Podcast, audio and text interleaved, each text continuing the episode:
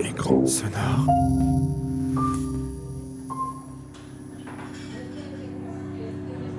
Travailleurs détachés, les dessous d'une exploitation. Seconde partie, Omerta Sousser.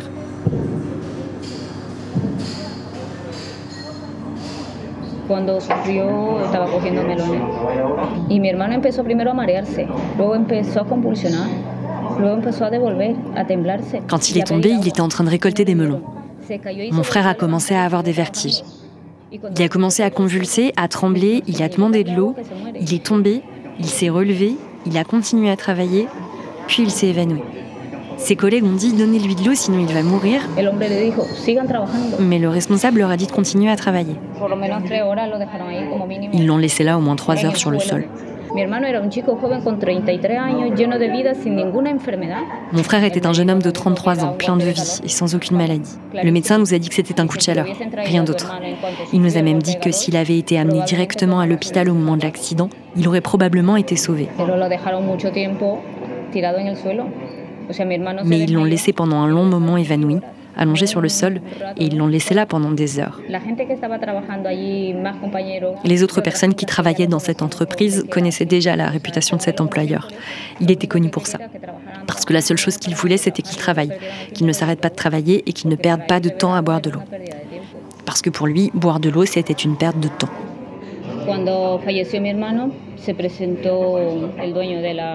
Quand mon frère est mort, le propriétaire de l'exploitation s'est présenté. Il nous a dit que ça n'était pas sa faute, que c'était un accident. Et je ne sais plus si c'était 10 000 ou 15 000 euros. Je ne me souviens plus du montant exact, mais cet homme nous a proposé de l'argent pour qu'on ne porte pas plainte. Le soir, ils ont emmené tous ses collègues dans d'autres endroits très éloignés pour les empêcher de déclarer quoi que ce soit quand la police viendrait.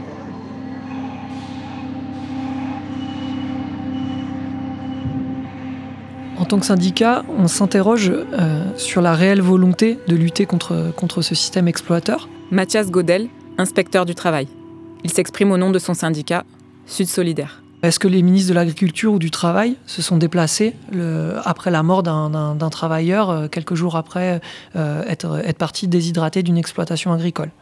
De la même manière, euh, est-ce que le procureur s'est déplacé sur l'exploitation agricole pour qualifier l'exploitant ou l'entreprise de travail temporaire de, de voyou, comme il aurait pu le faire dans d'autres cas Est-ce que la DGT, la, Direction générale du travail, notre direction à nous, elle a fait un communiqué de presse pour dire qu'aujourd'hui c'était inadmissible et qu'on allait mettre euh, des moyens de lutte contre ça?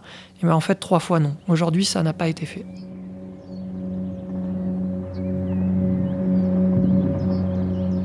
Quand je suis venue ici, j'ai connu son histoire. Mais hum, son histoire, il a fini avec euh, son décès. Mais il y a des autres, beaucoup de cas d'accidents de travail qui se sont silenciés parce que ça s'arrête là. La, personne continue à vivre, voilà, même si elle manque un main ou s'il y a des problèmes de santé pour toute sa vie, s'il n'y a aucune pension, si, peu importe. Mais qu'est-ce qu'il faut faire? Ça fait pas longtemps qu'on a connu la, les cas d'une dame en Aix-en-Provence. Bon, cette dame, elle était de Honduras hum, la personne en charge lui a dit d'aller nettoyer une machine.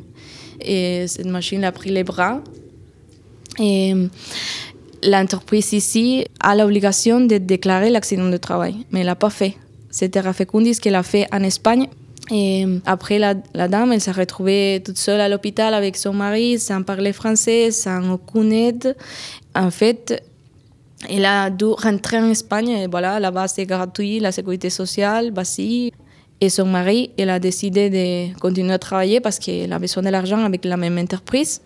Et pour voir si peut-être, euh, éventuellement, elle peut porter une plainte contre cette entreprise. Mais euh, l'entreprise a décidé de faire la, loi de, glace, ne pas le parler. Personne n'a le droit de parler avec cette, euh, cet homme. Et les travailleurs lui ont dit Non, je ne peux pas parler avec toi parce que sinon je vais, je vais me faire virer. On n'a pas le droit de parler avec toi. Et personne ne veut donner son témoignage de ce qui, s'est passé. Il n'a pas réussi à continuer et il a, rentré en Espagne. Mais je ne sais pas que ce n'est pas connu pour tout le monde.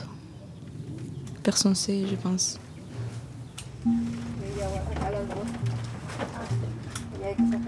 En réalité, les sociétés d'exploitation agricole sont parfaitement, euh, j'allais dire presque complices dans ce fonctionnement-là. Pourquoi? Parce que ça les intéresse d'avoir de la main-d'œuvre disponible, silencieuse, qui accepte de faire des heures considérables qui derrière ne seront pas payées et dont on sait que en cas de difficulté, elles ne se plaindront pas. Et si vraiment elles parlent, euh, ben dans ce cas-là, il y a un retour au pays qui est euh, assez immédiat.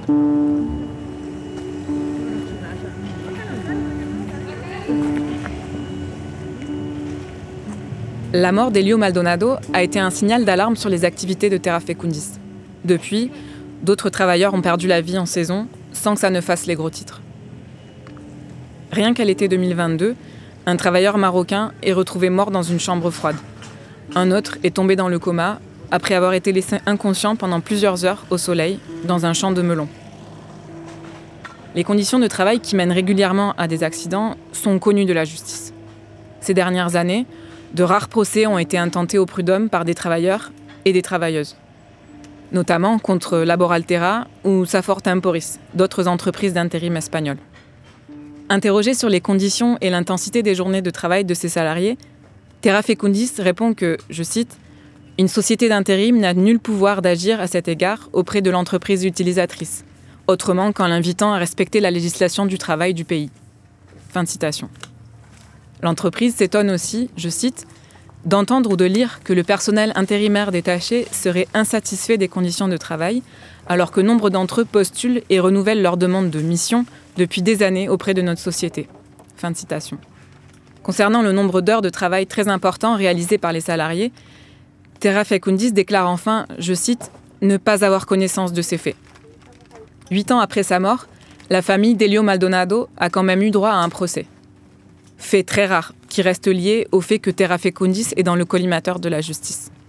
Pourtant, dans ce procès, les conditions dans lesquelles il travaillait quand il est tombé n'ont été que très peu prises en compte par la justice, et la procédure s'est d'ailleurs soldée par une relaxe de l'agriculteur. De la même manière, pendant le procès de Terra Fecundis qui a eu lieu en mai 2021 à Marseille, les conditions de logement et de travail n'ont été citées que comme éléments de contexte, malgré les moyens d'enquête sans précédent mis en place par la justice. Pendant 30 longues et éprouvantes minutes, le président du tribunal projette les photos de lieux d'hébergement insalubres. Dans la salle, le silence est à couper au couteau, mais personne ne revient dessus. C'est la fraude au détachement qui est au cœur des débats, et la condamnation est lourde. 500 000 euros d'amende, interdiction d'exercer, et des peines de prison avec sursis pour les dirigeantes et dirigeants. Tout ça sous le regard des fresques qui ornent la salle d'honneur du tribunal de commerce, où on peut lire à la gloire de Marseille, métropole coloniale et centre du commerce rural.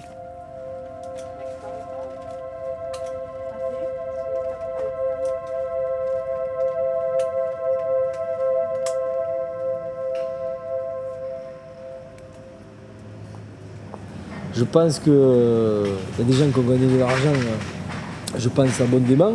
Après, ça, dépasse, comme je te dis, ça nous dépasse. Il y, a trop d'argent en jeu, donc du coup derrière les procès, tout ça, ben, ça devient banal. Hein. Voilà, c'est comme ça, ben, voilà, on dit ben, ben, ça devait arriver quoi. Tout ce qui est arrivé, ce qui devait arriver arriva, mais en tout cas, ça ne pourra jamais s'arrêter. Heureusement.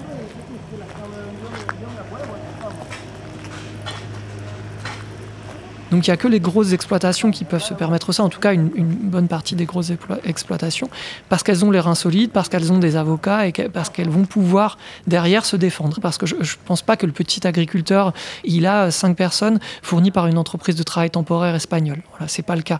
Après, le, problème de, de tous ces dossiers, c'est de remonter au donneur d'ordre, parce qu'on est sur des dilutions des responsabilités. Le fait de rechercher ces responsabilités prend énormément de temps. Donc pour moi, ce qui est une, anomalie, disons, de façon globale sur l'ensemble de ces procédures, c'est effectivement le temps de l'enquête.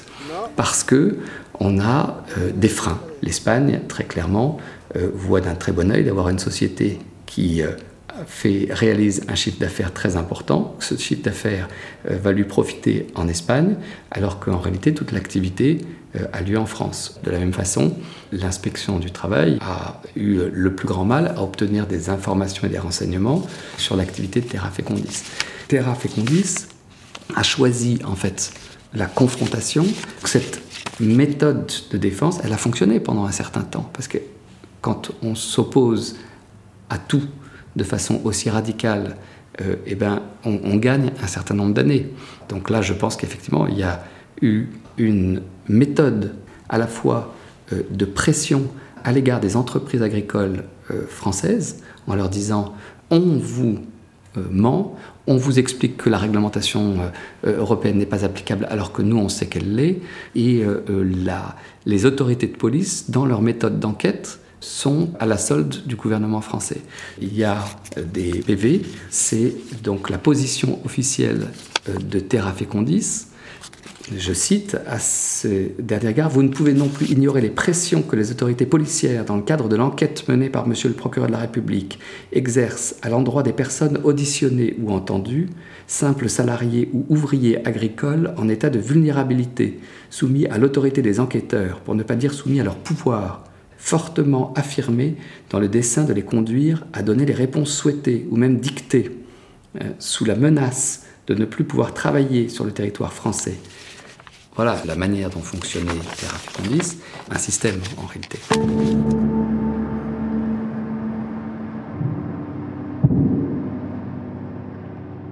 Donc aujourd'hui, il y a eu des procès euh, assez retentissants. Euh, on, aurait pu espérer que ça serve d'exemple à tout le monde, à la filière complète, à un nouveau, hein, à, ce système d'exploitation des travailleurs pour qu'ils cessent. Et euh, ça n'a pas été le cas. En tout cas, nous, aujourd'hui, c'est pas ce qu'on voit. Hein, L'inspection du travail, elle constate pas qu'il y a une baisse de, l'exploitation des travailleurs et travailleurs saisonniers, parce que ça reste quelque chose de très rentable pour en sortir, il faudrait que justement ça fasse tellement de bruit et surtout que chaque exploitant se dise oula, si je recours à une société de travail temporaire euh, euh, qui me propose des, salariés à des prix qui sont manifestement incompatibles avec un, salaire décent, euh, puisque l'exploitant, enfin toute exploitation agricole, elle sait à peu près combien coûte un salarié et quand elle voit les prix qu'on lui propose, elle sait elle, est consciente de recourir, non, on, appelle ça, on appelle ça le recours sciemment, mais elle est consciente de recourir sciemment à, de l'exploitation de travailleurs et travailleuses. Et tant qu'il y aura du profit à faire, il y aura des, des exploiteurs et il y aura des exploiteuses.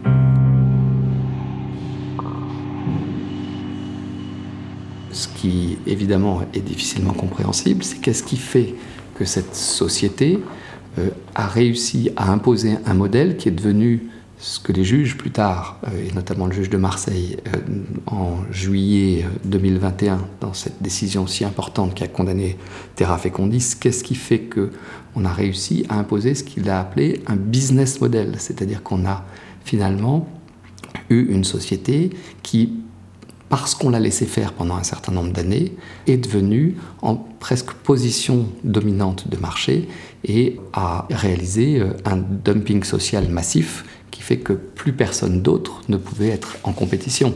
Et il aura fallu au moins une dizaine d'années pour que on, ait euh, véritablement des juges qui se penchent sur euh, la réalité de ce modèle économique euh, imposé par une société dans une grande ampleur. Quoi. Ce qui fait que les choses se sont installées. Et bien finalement, il y a des habitudes qui ont été prises. On n'a pas besoin de savoir trop comment ça se passe dans le détail parce que finalement ça rentre dans le cadre de manière apparente dans le cadre de la réglementation européenne et ça concerne des personnes qu'on ne voit pas parce que, euh, dans le fond, tout est organisé pour qu'elles restent invisibles. Et il faut, voilà, un cas comme celui de M. Maldonado pour que tout d'un coup les gens se réveillent et crient au scandale.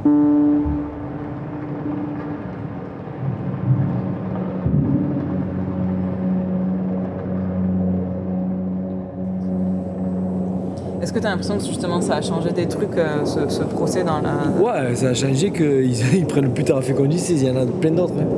Il y en a des milliers, pas des milliers, mais il y en a plein, plein, plein. Il y a toujours des solutions alternatives. Je te dis, ça en crée des sociétés espagnoles euh, tous les jours. Il y en a plein qui viennent chez toi et qui te disent Ah, moi j'ai une société, machin. C'est infini, quoi, tu vois. Tous ces équatoriens, maintenant. Ils habitent à Beaucaire euh, et autre part, ils sont là, il y en a des, des centaines et des milliers. Et donc du coup, ben, eux, ils veulent travailler. Donc derrière, ben, ils, se, créent des sociétés euh, tous les jours, tous les jours, tous les jours, tous les jours. Pour gagner vite de l'argent. Donc du coup, euh, après nous, on en a besoin. Mais euh, après, voilà, je pense que ce qui s'est passé avec Terra Fecondi, ça se passera encore et encore, hein, malheureusement.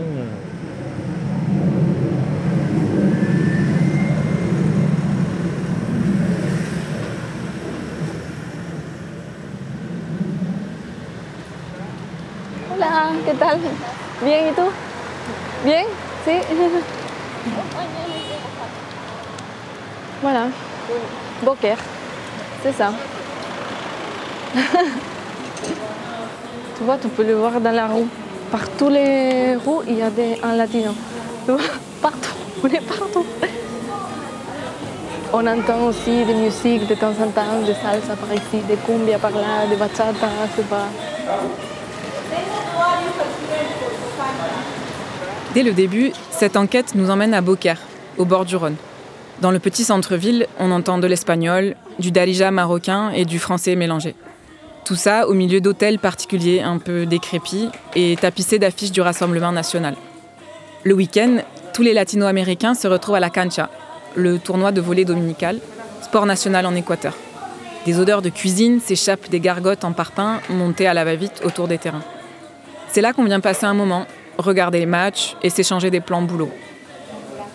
Malgré la présence importante de ces travailleurs et travailleuses dans la ville, très peu de choses s'organisent sur place. Le coup des traces, le collectif de défense des travailleurs et travailleuses saisonniers étrangers dans l'agriculture, qui existe depuis 20 ans, fait de la veille, informe et épaule les salariés lors des procès. Depuis 2021, une permanence juridique d'accès au droit a été montée par des équatoriennes et des équatoriens et des personnes solidaires à Beaucaire.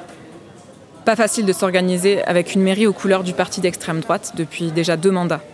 Autant dire que les étrangers et étrangères n'y sont pas vraiment les bienvenus, même avec un maire qui s'appelle Julien Sanchez.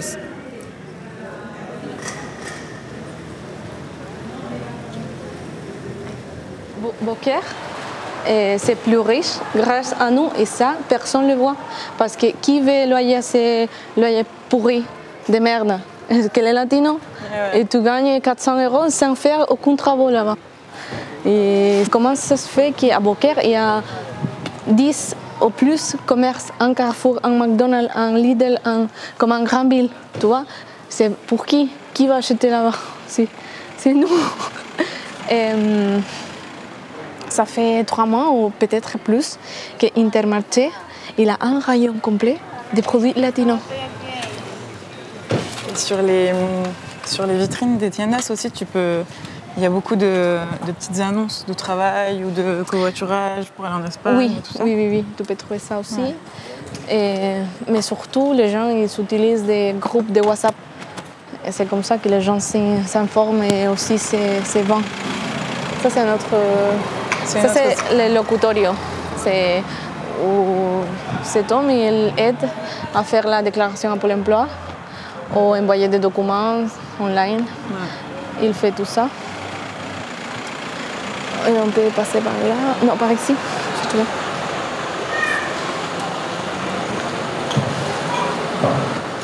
Là, on est en train d'aller à la poste. Pourquoi tu voulais. Euh, pourquoi c'est important comme endroit Bon, c'est important parce que c'est un lieu de rencontre.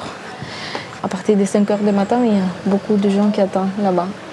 Je me rappelle que mon père, ça fait, ça fait un moment déjà, mais il est venu le matin ici pour attendre parce qu'il avait du mal à trouver un travail. Il dit bon, je passe à la poste. Je ne peux pas dormir non plus, alors j'y vais et je vais voir si je rencontre quelqu'un. Mais en fait, c'est ici la poste, mais c'est tout, c'est le parking. On appelle ça la poste. Cette bille euh, s'enregistre grâce à nous aussi. Personne ne voit ça.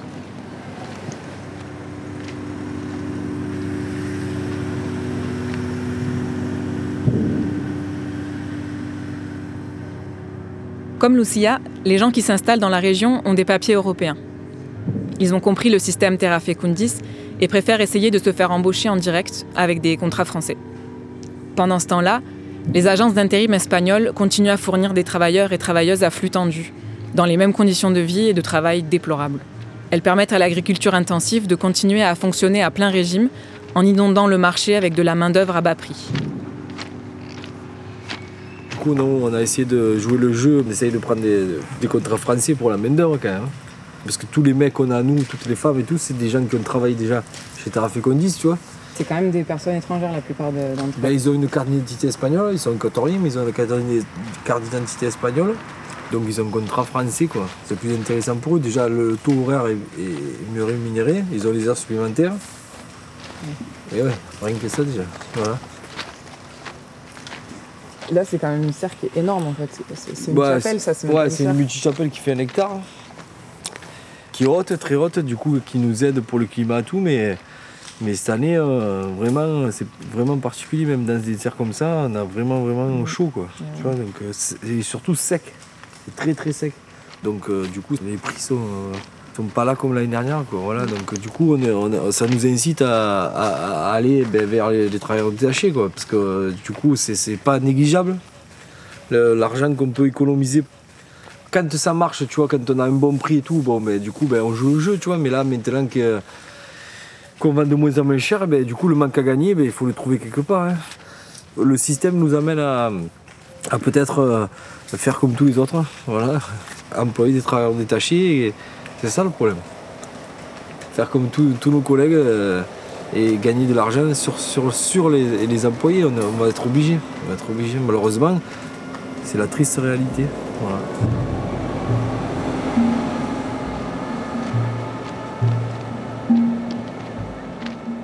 Les exploitants agricoles, qui subissent eux aussi ce système en, ne pouvant clairement pas, euh, aucun moyen euh, de faire les mêmes prix que ceux qui, exploitent des travailleurs, puisque là on, est peut-être à la moitié du, coût des coûts salariaux normaux, enfin légaux. Comment ces exploitations agricoles, elles peuvent lutter contre ça? Bah, Elles ne peuvent pas, clairement. Donc elles devraient nous alerter. Et elles ne le font pas. Pour nous, ça, c'est une interrogation. Est-ce que c'est des représailles possibles? Est-ce que c'est une omerta ou est-ce que, même elles sont prises dans leur système? C'est-à-dire, est-ce qu'elles se disent, mais moi, peut-être qu'un jour, je vais employer ça? Si j'ai crié contre, contre ce système d'exploitation des travailleurs, bah, je ne peux pas derrière, derrière l'utiliser. Il y a une chape de plomb énorme, c'est-à-dire qu'on n'a pas affaire à, à des, méchants agriculteurs qui exploitent de la main-d'œuvre euh, sans connivence des, des, pouvoirs publics. Il y a, tout le monde connaît cette situation et rien ne bouge en fait. Je ne comprends pas comment c'est possible que ce soit à ce point-là devenu un territoire de non-droit. Ça interroge, oui, sur le fonctionnement de l'administration de la justice et c'est difficile de ne pas faire le lien ensuite avec le fait qu'on est sur un, terrain sensible d'exploitants agricoles qui ont euh, dans cette région-là un pouvoir important et qui se sentent eux-mêmes comme étant un peu au-dessus des lois. Dans, le système d'exploitation d'aujourd'hui, euh, il y a des moyens de lutter et normalement il y a un des moyens qui est la justice. Sauf que la justice elle-même, elle est soumise à des contraintes Notamment, la première contrainte, c'est que les, parquets ne sont pas indépendants. En France, il y a des juges d'instruction indépendants, mais les parquets eux-mêmes ne sont pas indépendants. Ils répondent au pouvoir politique. Donc si le ministre il décide que la priorité c'est pas de s'occuper des travailleurs détachés exploités, eh ben on s'occupera pas des travailleurs détachés exploités ou très peu à la marge. Et en l'occurrence là, quand il y a un mort sur une exploitation, peut-être que là on s'en occupe. Donc euh, aujourd'hui, nous on pense qu'il faut bousculer le système complètement. Et ce qui nous amène aussi à la question de pourquoi ce système il se reproduit, c'est parce qu'en fait tout simplement le système il profite à des gens. Et tant qu'il profitera à des gens qui ont le pouvoir ou qui sont capables d'activer des leviers de pouvoir, que ce soit des leviers de pouvoir politiques locaux ou nationaux, eh bien euh, on, aura, on aura une exploitation des travailleurs et des travailleuses détachés.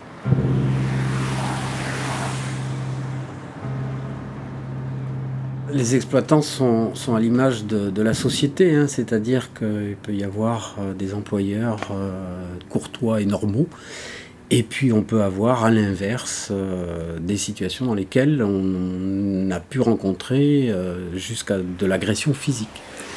On peut être dans des situations isolées, le portable ne passe pas forcément, donc on prévient d'abord toujours où on va. Euh, ensuite, généralement, on est toujours en présence euh, de la gendarmerie.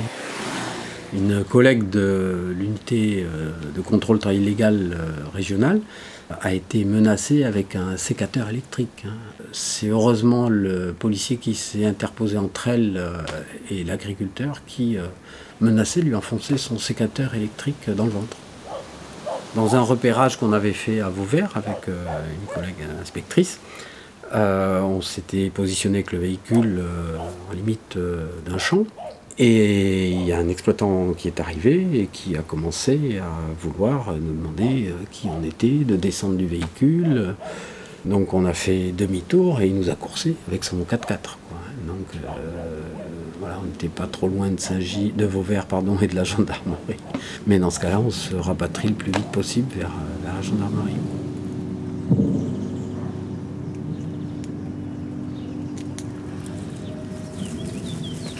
Pourquoi, à ton avis, c'est si compliqué de. Enfin, y a. Pourquoi il y a un tel silence en fait sur toutes ces questions-là?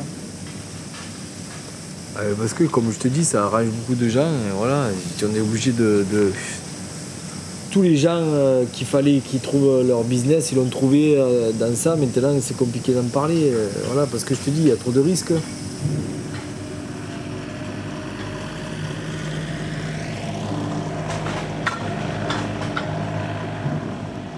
Dans des supermarchés en France et à l'étranger, difficile de ne pas ausculter les cagettes de fruits et légumes. Quasi systématiquement, les noms des entreprises agricoles qui ont recours aux services de Terra Fecundis et des autres agences d'intérim espagnoles figurent sur les étiquettes. Même celles qui sont sur le banc des accusés. Comment continuer à consommer ces produits quand on sait? Les fruits de cette exploitation sont dans les assiettes de toute l'Europe et tout est fait pour qu'on n'en parle pas. Sur la question, le silence des élus locaux, nationaux et européens est assourdissant. Même chose du côté des syndicats, où seuls quelques membres de la CFDT locale se saisissent de la question. Sur place, seules quelques trop rares personnes, voisins, paysannes, militantes, continuent à documenter et à dénoncer la situation, sans relâche, parfois depuis des années. C'est leur travail qui a rendu cette enquête possible. Terra Fecundis a été condamné en première instance pour infraction de travail dissimulé dissimulation de salariés et marchandage de main-d'œuvre, le tout en bande organisée. L'entreprise a immédiatement fait appel. Mais tant que le jugement définitif n'est pas prononcé, elle a le droit de continuer à exercer. Tout le monde s'accorde à dire que l'affaire va remonter jusqu'aux plus hautes juridictions européennes, ce qui risque de prendre encore une bonne dizaine d'années. En attendant, Terra Fecundis continue de fonctionner sous le nom de Work for All, ou plus récemment de TALMS, ou encore TPA, tous l'agriculture. Je crois que euh, la stratégie qui, est celle de l'entreprise, c'est de ne plus euh, faire référence avec une connotation telle qu'on peut la trouver sur les sites internet aujourd'hui, où Terra Fecundis va immédiatement être associé à euh, jugement, Marseille, poursuite, travail dissimulé. Donc Work for All, c'était du tout neuf l'an dernier. Et même le tout neuf se transforme en tout tout neuf avec d'autres euh, enseignes commerciales, mais toujours bien sûr le même numéro euh, euh le constat qu'on fait, c'est celui que le cadre du détachement est toujours celui qui est utilisé. Comment on aide les exploitants agricoles aujourd'hui à en fait payer décemment les travailleurs et les travailleuses? Donc en fait, aujourd'hui, comment on fait ça? Comment on fait pour que les employés de, ces filières-là soient, soient respectés, soient payés correctement et des conditions de travail correctes, sans que demain le prix des pommes euh, soit à 8, à 8 euros euh, le kilo dans les magasins. Maintenant, c'est à la politique d'agir. Parce qu'aujourd'hui, euh, oui, le système, il existe, mais il existe dans un environnement global contraint par des prix, par la politique agricole commune. On pourrait très bien avoir dire que la politique agricole commune, elle, elle s'applique en fonction de critères sociaux. Je veux dire, il n'y a pas de critères sociaux aujourd'hui, il n'y en a pas aucun. Voilà, on est sur du rendement, du pur rendement. Et bien pour faire du rendement, on va exploiter des gens.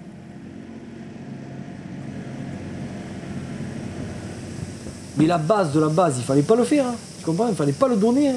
C'est comme si on te donne ça, et après, quand tu prends ça, ouais, mais comme il, il fallait pas le donner, tu vois Non, mais c'est vrai. Il fallait réfléchir avant. Avant, c'est l'Europe, c'est l'État, c'est. Tu vois, c'est ça que moi je trouve un peu injuste parce que mais c'est le système global, tu vois, de tout. Et après, on tape sur des gens qui en ont profité. Oui, après, ils n'avaient pas à profiter. Il faut faire les choses comme il faut. Mais le problème de l'humain, c'est que, c'est que, c'est que l'humain, eh ben, quand tu donnes un peu, eh ben, après, il prend plus, il prend plus, il prend plus. Et après, euh, voilà. Après, c'est une histoire infinie. Après, on pourra le faire à 100 fois et ça, ça continuera et ça continuera.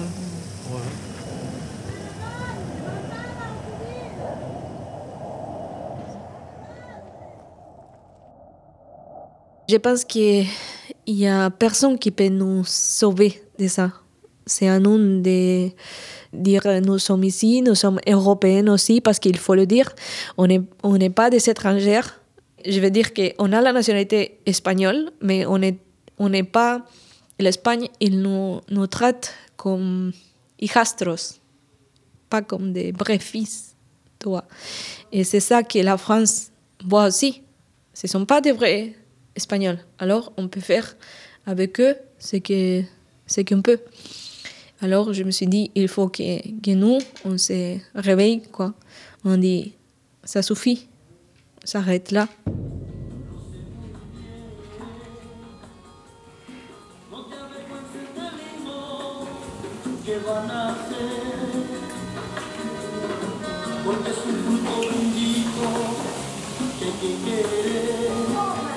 Travailleurs détachés, les dessous d'une exploitation. Un documentaire d'Hélène Servel et Tiffaine Hermelin. Co-réalisation, Vincent Deck. Musique, Alexandre Larcier. Un grand merci à toutes les personnes qui assurent une veille sans relâche sur le territoire. Sans elles, cette enquête n'aurait pas pu exister.